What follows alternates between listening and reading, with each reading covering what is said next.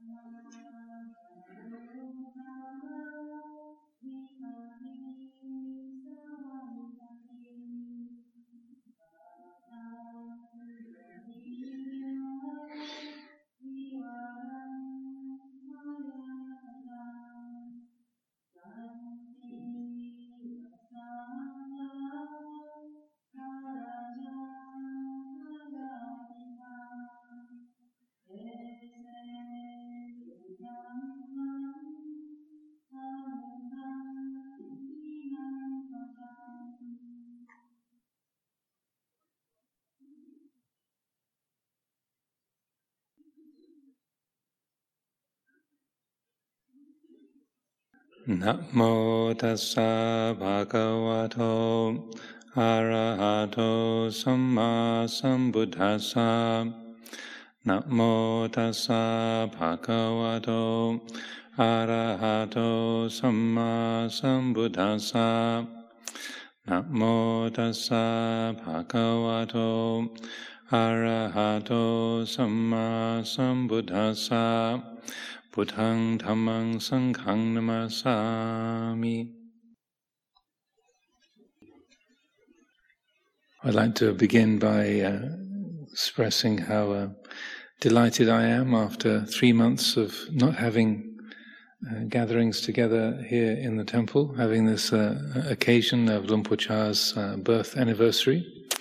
Uh, to come together, the the epidemic has uh, sort of waned to the degree where we felt it was safe enough to gather at least for one evening to um, to, to, consider the viral load um, uh, and uh, to make a special occasion uh, for today. So I'm delighted that this has come together. Just all uh, being together in the temple and chanting with uh, several dozen people, 50, 60 people is a delightful, inspiring, gladdening feeling once again. So I'm very, very happy to have this uh, occasion. Uh, also, particularly to reflect upon the the life, the teachings, the example of um, Venerable Ajahn Chah, our teacher, and to um, take this occasion of his birth anniversary to to uh, to look at his um, his legacy, what uh, in a way uh,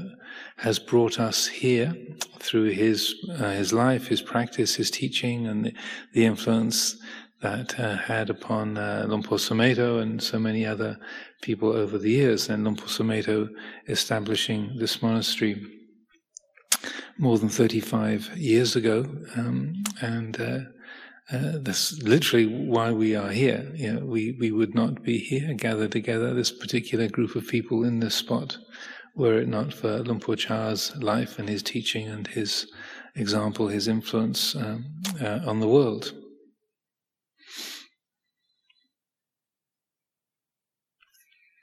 In terms of his life, um, uh, looking back to uh, uh Ubon province a hundred years ago, uh, I remember seeing a it's a kind of a documentary, also fictionalized documentary film that's called Chang, which means elephant. And it was uh, made in 1927 in northeast Thailand. And um, it's a it, uh, uh, it's a snapshot. It's like a, a, fil- a, little film, but it gives you a snapshot into life in the Isan in northeast Thailand in those days and uh, quite uh, remarkable uh, the the kind of family life, the the world that Luang Por Chah uh, was born into. He was one of, uh, I believe, nine children in a, a family in uh, a small village in the, the province of Ubon. In those days, the Isan, the northeast of Thailand, it considered itself in a way more part of Laos than, than Thailand. Le- uh, legally, it was part of Thailand, but the culture and the language was far more Laotian. And um, and also in those days, it was before the the railway line had been built between uh, central Thailand, Bangkok, and, and the northeast. So it, it really was a different world. And um, the uh, the idea of uh, electricity or running water was there probably weren't even words for it in the in the local dialects. It was uh, uh, something that you you know you might have heard of in a story or a rumor, but there was uh, uh, the life in the village itself was very much subsistence farming and and also everyone helping each other. Uh, life was tough. The cold seasons are cold. The hot seasons are very hot.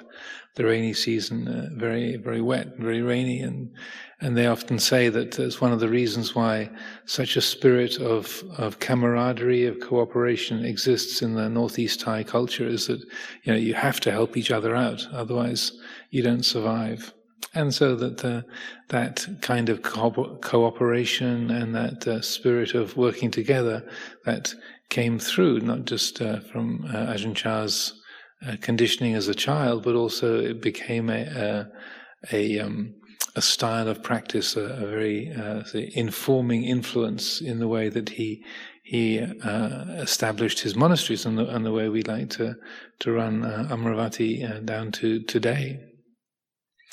He was born in 1918, so 102 years ago on this uh, this day. They're not exactly sure uh, precisely the day. It might have been June the 17th or 16th or 15th or 18th, but somewhere in this period in the middle of June, 102 years ago, he was uh, born. And uh, uh, the the stories of, of his life, as probably many of you are, are familiar, was that uh, even as a small child, he was uh, a natural leader, and that uh, uh, the people who grew up with him, even his uh, his fellow uh, brothers and sisters, made the comments that uh, games were always much better when when Cha was around. If he was if he was part of it, then it, it, it, was somehow it would always be more fun, and he would often be the the leader or the instigator or the the person kind of. Um, motivating the, the particular games or activities that people were, uh, were uh, engaged in as a group of children.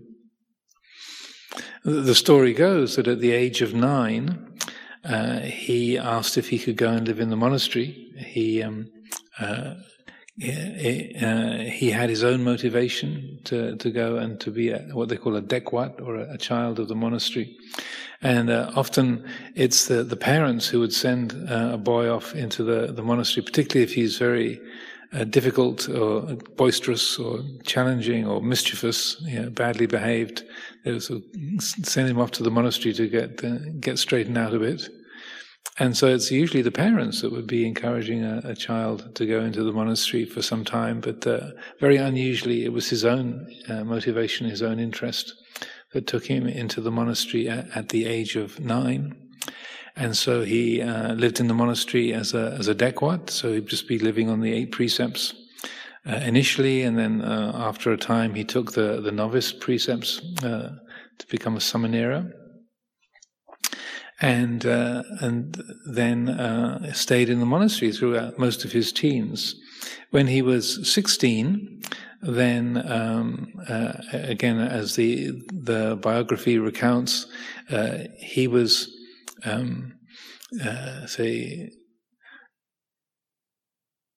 not exactly encouraged, but the circumstances came together whereby he, he left the, the, monastic life. And interestingly enough, it was because his ajahn, the, the monk who was his teacher at the monastery, was keen on his elder sister. And so that uh, this monk would go and visit the um, the family, and the young um, novice Cha or Ung, uh, uh, which means bullfrog, would go along uh, to accompany the Ajahn, and uh, he thought he was just being taken along because he was it was his family they were visiting, but um, he didn't at that at that tender age he didn't notice the chemistry between his Ajahn and his elder sister. But uh, after a, a, a, certain amount of time, then the Ajahn announced that he was going to be leaving the robes and was proposing to Ajahn Chah's elder sister. And um, so that um, surprise uh, in his life then led him out of the robes. And so from 16 to 20, then he. Um, uh, he went back to lay life and was helping out with the farming the land. And um, but then when he was twenty, uh, being very dissatisfied with with family life and the the round of simply attending the crops and um, just seeing the limitations of worldly goals that were ahead of him. Even though he was very competent, very uh, he was very much at ease with with people, uh, and very at home in the village. There was a dissatisfaction there, and so he asked. Uh, to go back in, into the monastery, and again, particularly because um, of circumstances uh, in terms of relationships, his um, uh, he had a, a, a, a, young woman in the village that, that, he and she were very keen on each other, and um, so it was thought that maybe one day they would be able to get married. But then, uh, because of the circumstances of, of the uh, the the village and her life, then uh, she ended up being betrothed to his best friend. And uh, as Ajahn recounts very very poignantly in the, the um, uh, biography of Luang Por Chah, Stillness Flowing. Uh, uh, his best friend, uh, Put, had to say to him one day, you know, Cha, um, uh, I'm, I'm taking the girl. You know, that's the, uh, the way it's been arranged. Our parents have set it up. And I think she was like a, a cousin or a, a, a, relative of his, so that by the two of them, Jai and, and Put being uh, betrothed to each other, being engaged to each other, then the, the family wouldn't have to pay a dowry. They wouldn't have to. There wouldn't be any expense. So that was a real heartbreaker for the young uh, young Cha in the village. His best friend and his and his beloved getting married to each other. So that propelled him back into the monastery. Um, the dukkha of the world being extremely visible, tangible, and felt. So. Uh, uh, there was a, a, a, combination, and, and he would talk quite freely about the, these these kind of circumstances in his Dhamma talks, and how you know it wasn't sort of the uh, any kind of high-minded aspiration to realize nibbana, or he didn't have much of a, of a, um, a kind of um, spiritual motivation based around meditation at that time. It was just really the, the dukkha of the world. like it was dukkha, idang dukkhang. This is dukkha. The, the, the unsatisfactoriness of the world was the, uh, the empowering or propelling force that uh, took him into the monastery. But then, as he, he went back in again on his own motivation, then uh, the the presence of the teachings, and the, the power of the practice, even though he wasn't uh, doing uh, uh, very much meditation at all, the teachings really sank in a great deal and were very meaningful to him. And uh, the uh, even though many of the other um, young people of his age coming into the monastery for a, a period of time uh, just stayed for a rains retreat or a year and then went back to, to family life, when all his friends were disrobing, he had this feeling, well, why are they doing that? Or what's, what's really there on the, um, on the outside? I'm much more interested to stay in the monastery. So, uh, he, he stayed with it. And then, um, again, it was a, the painful experience of his father's death that then sort of triggered the, uh, the, the next phase of his life so that he uh, is living in the village monastery. He had already been a monk for six or seven years. He was quite well experienced. He was had the responsibility for training the the younger, uh, say, novices and people uh, who were coming to the monastery to to learn to study. And uh, and then his father became seriously ill, and in that death process of his father, who he was very close to, this his sense of uh, having no spiritual resources, no spiritual foundation was, was very powerful to him. He, he had no place to put that dukkha. It was incredibly uh, heartbreaking, painful to see his father fading and, and dying before him, and there's nothing he could do, and, and nothing he could do with his mind to, to work with that. And so that that really um, brought the the say the the the kind of contrast home to him of like, well, I'm living uh, as a Buddhist monk, I'm explaining these teachings, I'm talking about meditation, I'm talking about understanding suffering, but I don't understand it at all. and I don't know how to meditate at all. And, uh, and really, I'm, I'm, talking about all of this. It's like a, working in a, working in a kitchen and you're, you're preparing food, you're, you're working with food all the time, but you never eat. You know, you're living around all this food and, uh, and, and you're never being nourished by it. So that uh, with his father's death, and then also his father's deathbed request to him to, to never leave the robes, then uh, that propelled him out into the um, uh, say the the bigger world, the, the, broader world, and to seek meditation guidance. So at, at, about seven reigns, he left his village monastery and then started to wander. And he met various teachers like Luang Por Kinari, uh, Luang Por Tongrat, and uh, became a forest monk and started to learn meditation. And then again, his his spiritual life took on a, a, whole uh, extra layer, a whole different dimension of of value. And uh, his sincerity and his commitment, his energy in the practice was was extremely powerful, extremely extremely strong, and that uh, uh, he was very very dedicated. Uh, eventually, uh, he met Lumpur Man, Venerable Ajahn Mun, um, shortly before Ajahn Mun passed away, and spent just a, a, very short time in his monastery. Uh, Ajahn Mun was from the Dhammayut Nikaya, or the Dhammayut lineage. Uh, Luang Por Chah was from the, the Mahanikaya, two separate lineages.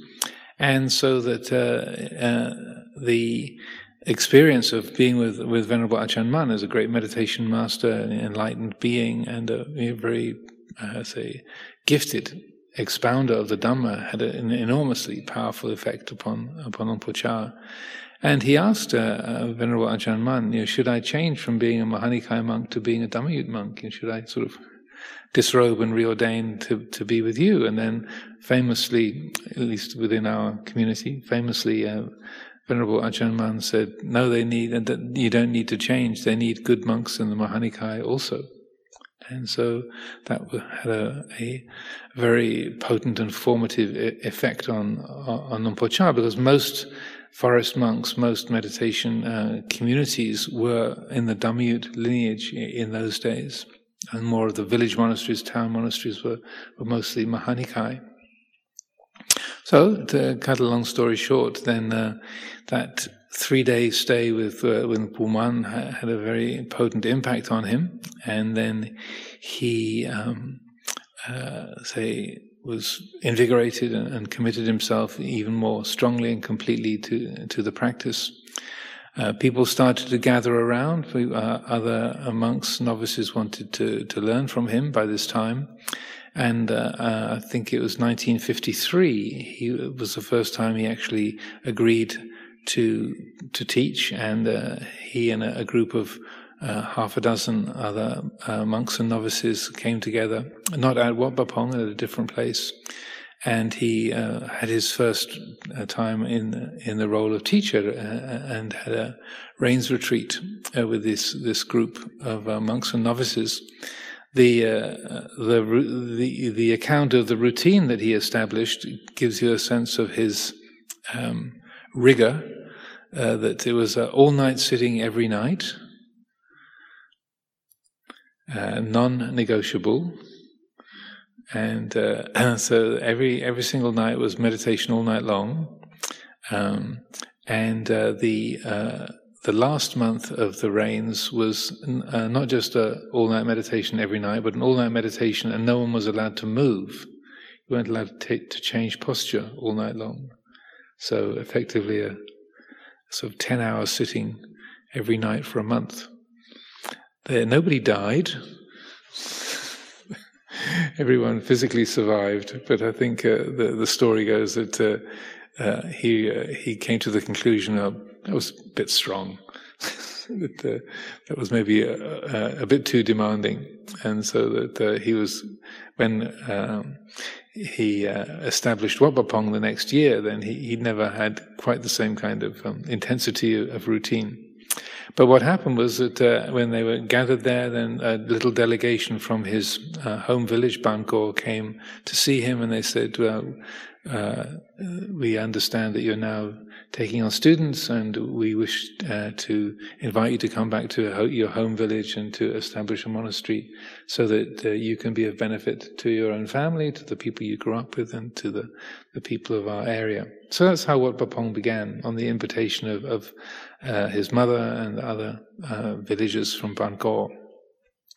That was in 1954. So since that time till uh, till today, people um, uh, uh, have uh, drawn close. They drew close to him as as a teacher, and he was very active, establishing the monastery routine and being available as a teacher. And uh, very very quickly, people in other places around Ubon province and the area. Um, wanted to be his students, wanted to have monasteries nearby, and so little branches started to grow up. The first one was um, Luang Por Tien uh, in uh, in also in Ubon province. Uh, that was the first branch, and then uh, uh, Luang Por Jan's monastery at Bungkaluang started up. Wat Pah Nanachat is the 19th, and that, that was begun in 1975. I don't know what number Amaravati is, but the, I think the total is about 350 something now. The um, in terms of, of Luang Por's legacy, I think one of the, the things that was, um, say, in the uh, contained in the readings I gave this morning was how uh, he tried to emphasize the um, the importance, not to just look at him as a as a a, a, a leader or as a, an object of reverence or someone to adulate, someone to praise and worship. But uh, his effort was always to turn your attention back on, onto yourself. And as he said, you know, it's no point, you could sleep close to me, you could stay physically close by, but if you're not practicing, then it's as if you were far away. And that was borrowing that same kind of principle from, from the Buddha himself. And saying that they essentially, don't look at me, look at yourself. And that even though he was a very uh, uh, appealing person, very attractive, very uh, very inspiring, very delightful to to be uh, close to, if you got too kind of sticky and say, "Oh, Luang Por, you're so wonderful, you're so wise," you know, and the too kind of gooey in your devotion, he would um, make sort of steps to uh, push you away in some fashion or, or um, send you off to a remote branch monastery or kind of snarl at you or make fun of make fun of you in front of all the other sangha members so that uh, it would kind of cool your cool your ardor. And I, I feel that's an extremely uh, uh, helpful beneficial quality because uh, the um, the the eye that Luang Por had for for for uh, what's important in monastic life is always on what actually benefits each individual. He's not trying to have people just behave according to a particular pattern, not just trying to to replicate his own style, sort of to be a good, you know, a good Ajahn Chah team uh, monastic, um, but rather to help each person to look more completely and directly at their own uh, at their own life, their own mind, uh, and to get to know their their own nature. And uh, that he he saw that as a teacher he could be a catalyst. He could help people to do that. But really, uh, the the thing that made the difference was the degree to which each individual was able to know their own mind and to liberate their own mind, their own heart. And that's the thing that make, made the difference.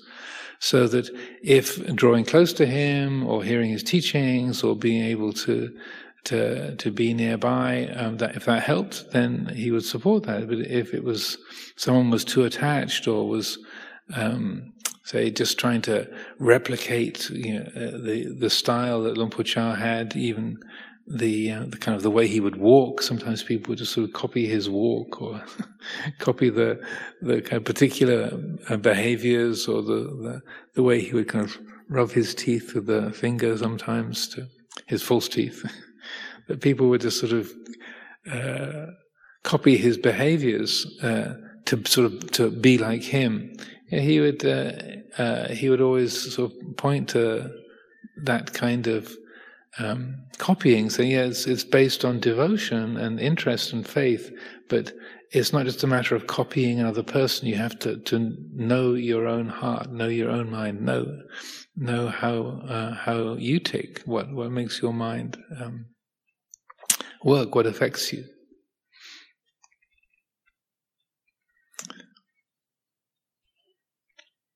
One of the, the things also that uh, I reflect upon uh, with with Luang Por Chah and his his style was that um, he was not looking for a comfortable life.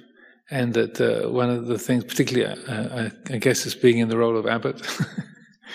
there, there's a, a, a, strong tendency in us as human beings that when something is difficult or painful or uncomfortable, then something in us inclines away from that. I don't want to bother with that. Oh no, I don't have to deal. I don't want to deal with that. Or oh, uh, this is uh, uh, something I don't want to bother with that. Or if, if, only we didn't have to deal with this, like say the pandemic. If only we didn't have to have all these restrictions. If only we didn't have this this kind of uh, particular.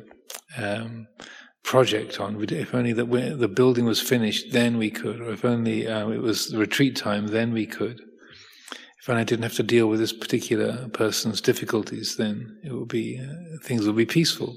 So there's a very strong tendency that we have as human beings to be, to incline away from things that are uh, limiting, or that they are painful, or they're hard work, or they're challenging. And uh, in terms of his legacy, he very consciously sort of leaned towards uh, the, the, the difficult or the painful, and he, I think he, he'd seen so much uh, of a tendency within his own heart to kind of to to run away from difficulty. He would talk about how know, he he was really good as a meditator when he was in those Tudong years from when he was about seven rains to when he was about fifteen rains. Uh, that that period when he was on his wanderings um, the um, uh, the the skill that he had as a meditator was quite uh, was quite profound. You know, he could absorb his mind into bright, clear states, uh, but he he saw that um, when there were the occasions when he had to go and live with other other monastics, he had to go and spend time in a monastery. Then he would get impatient. He would be critical. He'd be complaining about the other monks. He would get uh, upset with how they didn't wear their robes right, or they didn't know how to, to you know, sew their robes properly. They wouldn't pa- they wouldn't patch them and repair them in in a, uh, in a, an appropriate way. They would leave holes in their robes, or uh, they wouldn't uh, they wouldn't know the chanting. Um, and uh, he saw being very observant and uh, astute he he saw it's easy for me to be by myself. I can be alone and off in the forest or off in the hills, and I can calm my mind. I can focus my mind.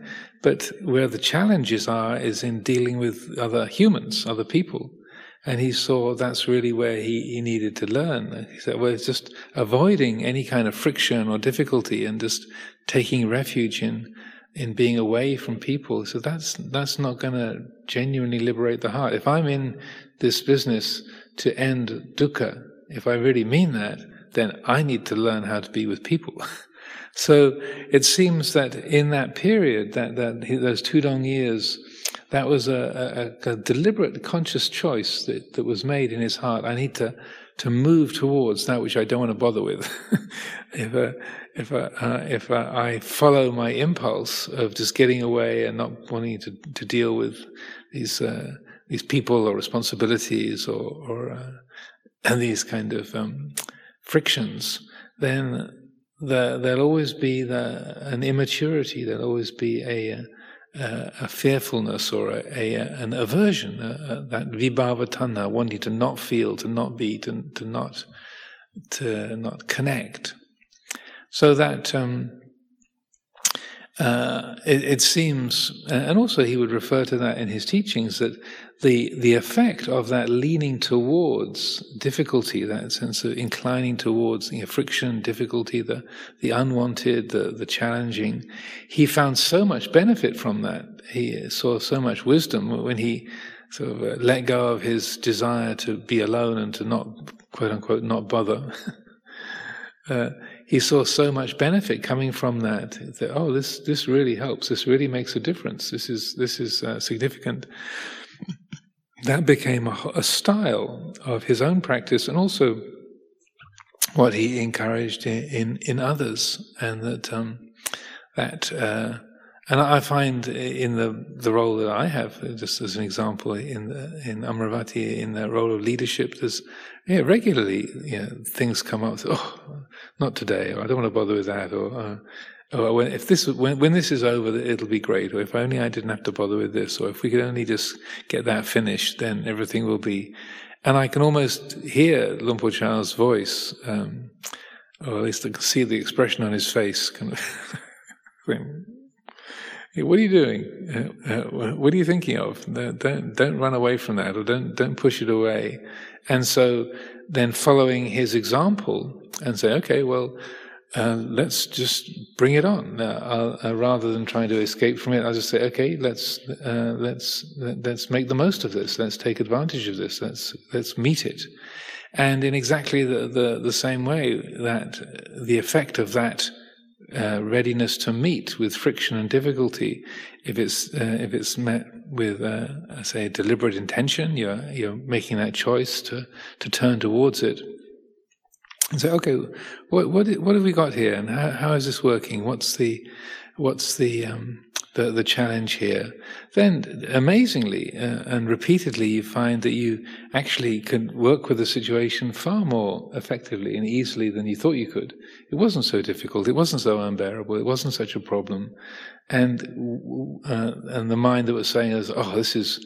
This is really a, a, a chore, or this is a, uh, uh, say something that is uh, intrinsically dukkha, it's like no, it turns out to be not true at all. It's like, it wasn't the case at all. It's just uh, it was really just the attitude towards it that that uh, was the thing making the difference.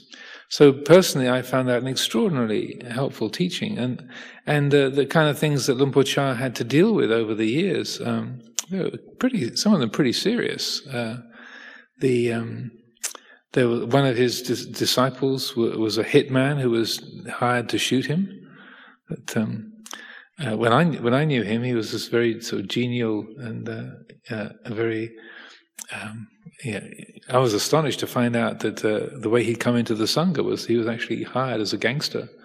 That uh, he had been employed to to to, to shoot Ajahn Chah, but he'd made the mistake of. Um, what they call casing the joint too too closely. That he'd been hired to to uh, to bump off Ajahn Chah from um, some for some particular reason. Not quite sure who hired him, but uh, he was trying to work out how to how to make his shot and what would be a good occasion to to carry out the hit. And he kind of got too close, so he ended up hearing too many of Luang Por Chah's Dhamma talks, and there was sort of he thought, well, this, this is kind of interesting. Well, maybe next week. I'd like to hear a bit more of this before I bump him off, you know. Because uh, also in that, in that era, you know, uh, the northeast of Thailand, Ubon province, was, was kind of bandit country. I mean, it was very, of very much the, the wild east rather than the wild west. So, uh, uh, my understanding is that um, to have somebody killed, it wasn't even that expensive. Uh, it would, I think it was 300 baht to hire a, hit, uh, a hitman to bump somebody off, which in those days was a fair amount of money, but not a lot. About 40 baht to the pound. So, uh, uh, not, not a high price on a human life. And um, so, anyway, uh, the, the, the yeah, knowing that um, uh, someone is, uh, has been hired to kill you, and at a certain point, this this monk uh, is known as Posui he kind of came up to, to Luang Por as a layman and said, you know, I have to make a confession, Luang Por. You know, I've been, i w- I've been coming to listen to your teachings because I was hired to shoot you, but uh, I've, I've changed my mind, and um, can I be your disciple instead?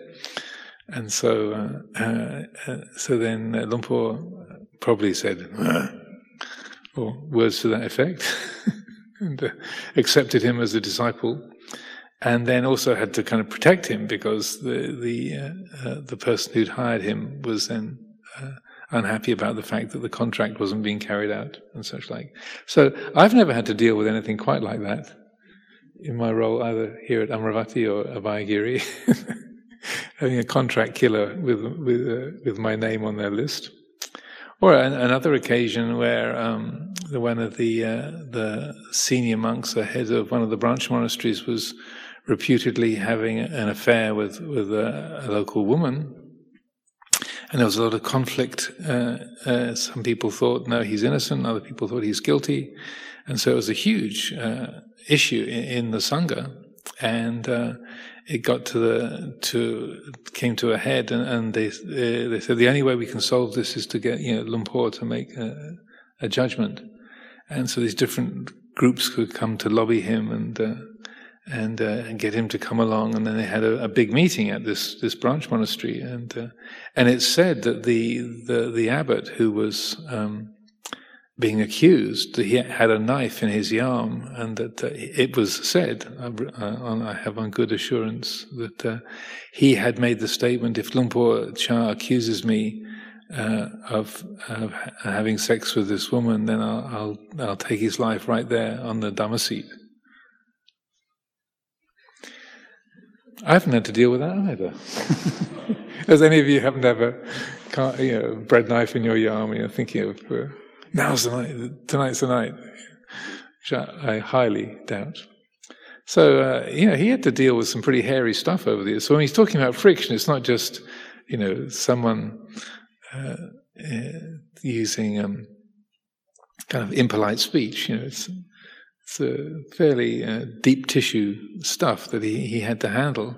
But uh, it was really that kind of, uh, of readiness to, to go and meet even really difficult, challenging situations like that. that I feel is uh, it's very it's a very helpful example for us uh, to to say not just in terms of our relationships with each other or, or to uh, conflicts in the community, but also looking at our own minds, the, the area of our own, our own mind, our own life, where I don't want to go there, I don't want to look at that, or that's too difficult, I can't, I can't bear that, or that's too challenging, that's too painful, or, ugh, I can't deal with that.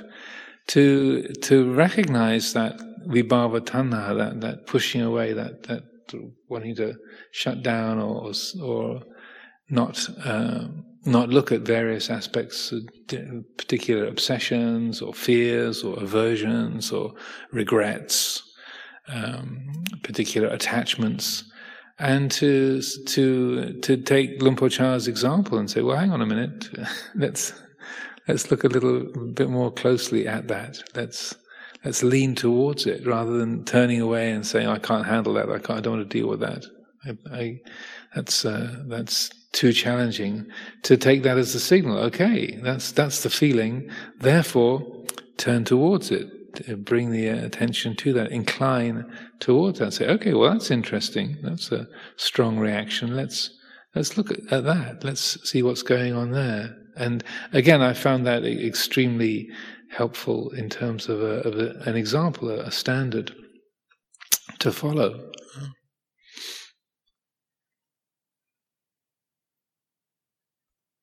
Another of the, the aspects of his uh, teaching uh, that came up in the the uh, the readings uh, today, uh, and uh, I chose them quite quite deliberately. Not a lot of it talking about uncertainty, the the reflection on on uh. It's not a sure thing. Uh, as a mode of practice is uh, is extremely helpful. And uh, in one of the the, the passages uh, I read this morning, uh, he makes the, the comment: whatever it is that comes up, just turn to it and say, "It's not a sure thing." And uh, as he says in that that talk, it's a very simple reflection. It's not complicated. It's not refined but it's extraordinarily powerful. It's, it has a, a, very profound effect if we remember to apply that. And so, uh, in uh, in terms of his legacy or one of the aspects of Dhamma practice that uh, we can really make use of or, or, help to make our lives here at Amaravati uh, more effective or to enable this, this the commitments that we've made and the, the, the practice that we we're following to help that to really bear fruit, yeah, to moment by moment to apply that reflection on uncertainty whenever we're worried about how things are going to be in the future. Is it a sure thing? When we're worried about what somebody thinks of us, is it a sure thing? When we're, uh, we're, we're worried about what's going to happen to us, how it's going to be for me, am I going to be healthy? Am I going to get sick? Am I going to get the coronavirus? Is it a sure thing? Uh, to look at our opinions, uh, uh, our judgments. Oh, this is really beautiful. Is that a sure thing? This is awful. It's terrible. Is that a sure thing? And it's one of those, um, uh, it's a kind of one size fits all practice, regardless of the object, whether it's in terms of your work or your relationships or your mind states, physical objects, uh, everywhere. That's, that one single principle applies. If if the if you notice that sense of of uh, of a thingness, the mind making a, a memory or a, an object or a mind state or a relationship or a, a plan. The mind, the, the, mind tries to make it solid and uh, and fixed. And if that recollection is brought into being, is that a sure thing? Is that the whole story? Is that true? Is that is that is that a fact? Then over and over and over again, it helps to see things in their true light. We see in that moment there is no thing there. That that opinion of uh, of saying this is beautiful. Say, well, it can't be an absolute thing. It's not absolutely beautiful. It's just in this moment there's the experience of beautiful, but that is changing. It can't sustain itself. It, it cannot. Uh, the calling of something a problem. This is really a problem. It really is a problem. So, no, this is the experience of problematicness arising. And in this moment, it feels like this. It's not an absolute problem. It's just that feeling of, of problematicness is here now. It arises, it passes away. So uh, uh, I uh, I use this as a, a, a reflection, a way of working with uh, the flow of experience, inner and outer, um, all the time. It's uh, the uh, so many uh, times during the course of a day when when I remember. it's easy to forget, but uh, it's it's as he as he said in the teaching this morning. It's so simple. It's not complicated. It's not testing but it uh, uh it has an extraordinarily powerful effect. It'll change the way the mind the mind relates to every single experience, the way we relate to our physical body, our, our, our feelings, comfort, discomfort, our health, our our mind states, our memories, our plans, our emotions, everything. The the material world, the the buildings that we're in, the, the conversations that we have. If we remember to apply it, it's a it's like the it's like the uh, the escape route like on these these doors of the temple you've got these little uh, fire escape signs with a sort of a running person and an arrow like here's the escape. And, and, if the fire alarm goes off then the the escapes light up. That's what this uh, uh, anicang, this reflection on uncertainty, it's the fire escape. Uh, and it's a very effective uh, and well ordered uh, uh, the fire escape system. Uh, and if we apply it, I, uh, I find it has an extraordinarily transformative effect. Maybe the, the, the, last thing to, to share also this evening, and particularly it always comes to mind when talking about Ajahn Chah as a person and using his name and his life story and uh, the particular characteristics or you know, say events of his life, like you know, being uh, being threatened by a hitman and such like. That it's very personal. It's kind of a, it's a story. He was born in 1918 in Ubon in Bahn Gor village, and it's it's very personal. It's very fixed and and sort of located. Uh, but uh, the in a way, I feel it's to, to fix him as a person, or to sort of just praise that the personhood is also slightly missing the point. Uh, and, and not just because he, he would say, don't look at me, look at yourself, but also the way that, uh, that we can personalize others or we, we, we personalize what, what we are. And that, uh, he really embodied that quality of being fully alive and engaged and be, being a personality when he needed to, but he was uh, uh, really unattached, fully and completely unattached to that that personality, and uh, the uh, so there, there is uh, uh, dialogues with him where somebody said asked him the question, yeah, who is Ajahn Chah? And he said, there is no Ajahn Chah. there isn't anything here.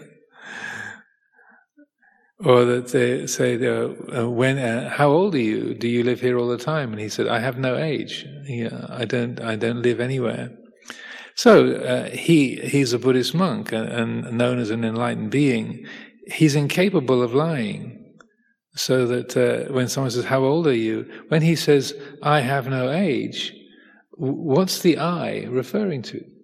Well, what is that? Well, what is that speaking? If someone can't, uh, someone is incapable of lying, deceiving, and, and someone says, "How old are you?" The, where's that coming from? The, the, the, the response is, "I have no age." And uh, to me, it's very like the, the dialogue between the Buddha and the Brahmin Dona, where the Dona sees the footprints of the Buddha in the dust and sees, wow, these extraordinary footprints with all these patterns and lines. And he follows the footprints and finds the Buddha sitting under a tree in the forest and is kind of amazed at this sort of radiant, peaceful, serene uh, presence.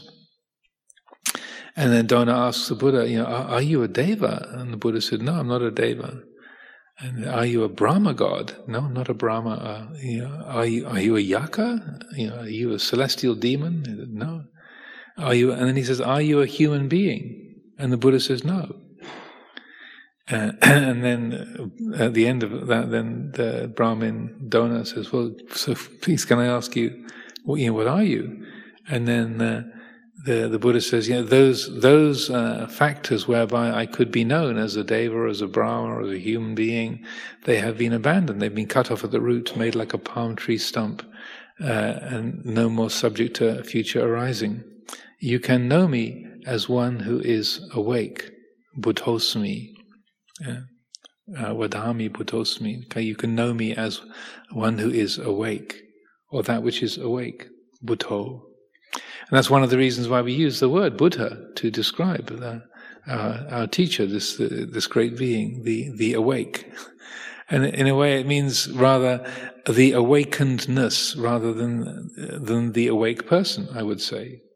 So that in uh, Ajahn Chah saying, uh, I have no age, I don't live anywhere, it's exactly that place that it's coming from, that buddho, that, uh, uh, that quality of the awake uh, mind. It's the Dhamma, literally is a, it is a Dhamma Desana. It's the Dhamma speaking. Desana means a demonstration of Dhamma. So it's a, a demonstration, an embodiment of Dhamma. It's a Dhamma speaking. So it's really the Dhamma saying, I have no age. You know, uh, I don't live anywhere.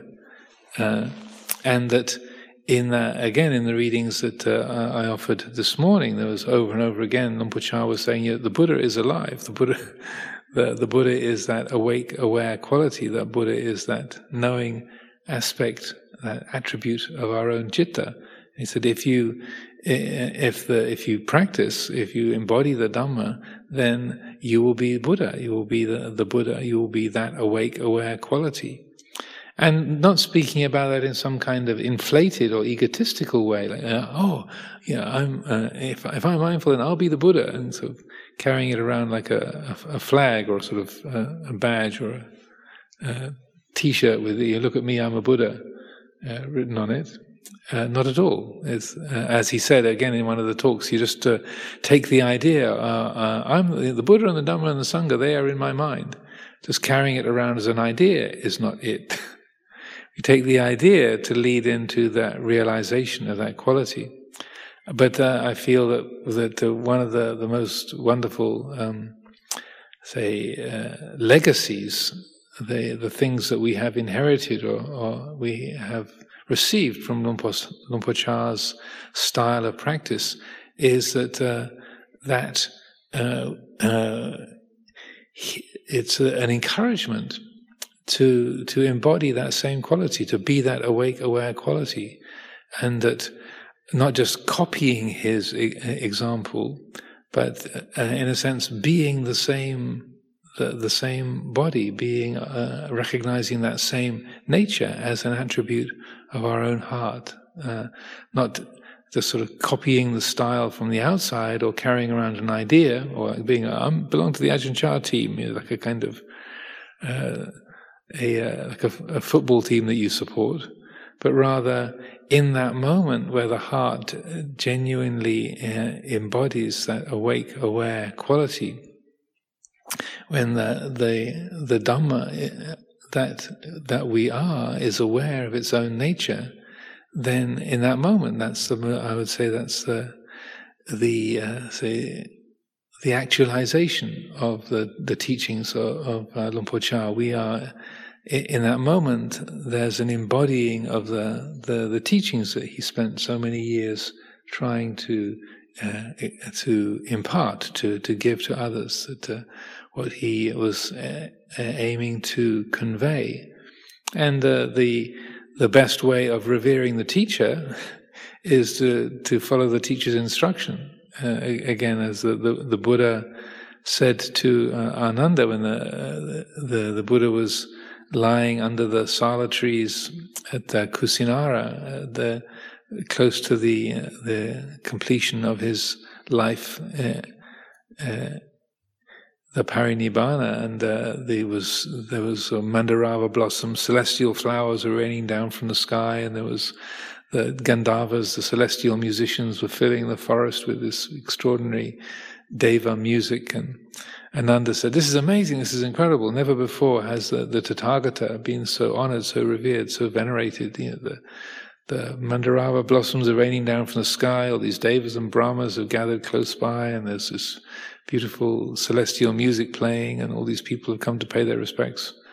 And uh, the Buddha said, Yes, Ananda, never before has the Tathagata been so honored, so revered, uh, so venerated as in this way. But if you really want to revere and venerate and honor the Tathagata, then the best way to do that is to follow the Eightfold Path.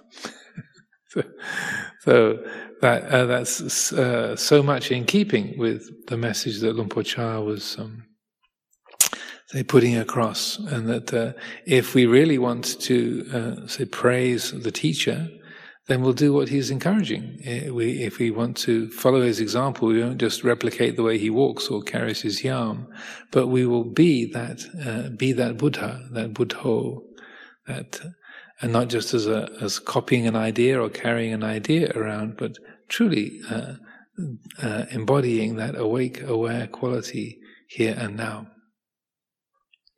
So, on this auspicious occasion of uh, Luang Por Chah's, what would have been his 102nd birthday, um, and uh, say, as a, a, a, particularly delightful occasion to gather together in the, the temple uh, this evening uh, for the first time in three months to actually see each other's faces, to, to be uh, joining together in, in, this time. I, uh, I am very delighted to be able to honor our teacher, uh, uh, that we can gather together and honor Luang Por Chah's life, his, his teachings, and his way of being in this way.